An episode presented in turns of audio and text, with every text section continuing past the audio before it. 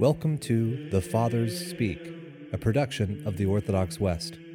Each day, Father John Fenton reads a selection fitted to the Western liturgical calendar from one of the Fathers of the Church.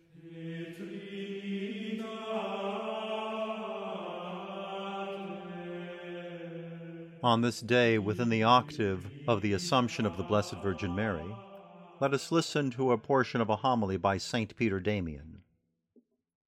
O Virgin Mother of God, at whose beauty the sun and the moon stand in awe, come to the aid of those who unceasingly call upon you, O Lady. Turn to us, turn to us, O Sulamitis, turn to us, turn to us that we may behold you. O blessed, especially blessed Maid, turn to us in your power. He who is mighty has done great things for you, and has given you all power in heaven and on earth.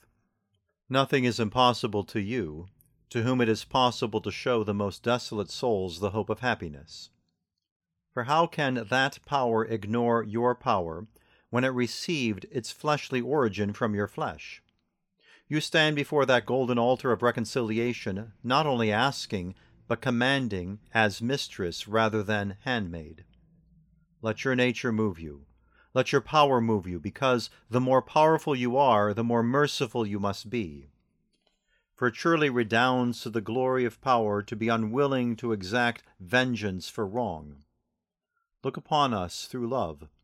I know, O Lady, that you are most blessed, and that you love with an unconquerable love those whom in you and through you your Son and your God has loved with a great love. Who knows how many times you turned away the anger of the judge when the virtue of justice went forth from the presence of God? Turn to us through your very uniqueness. In your hands are the treasures of the Lord's mercy and you alone are the chosen one to whom such great grace is given. Heaven forbid your hand should ever weaken, for you will never have to seek any occasion of saving the unfortunate or of pouring out your mercy. Nor does your glory ever grow less, but it ever increases, for penitents are taken back into favor, and just souls are raised into glory.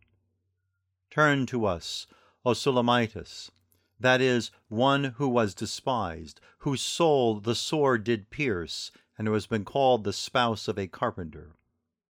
And why do we ask you to turn to us? So that we may behold you. The greatest glory after seeing God is to see you, to cling to you, and to dwell in the fastness of your protection. Hear us, for your Son honors you and denies you nothing, and he is God who is blessed forever and ever. Amen.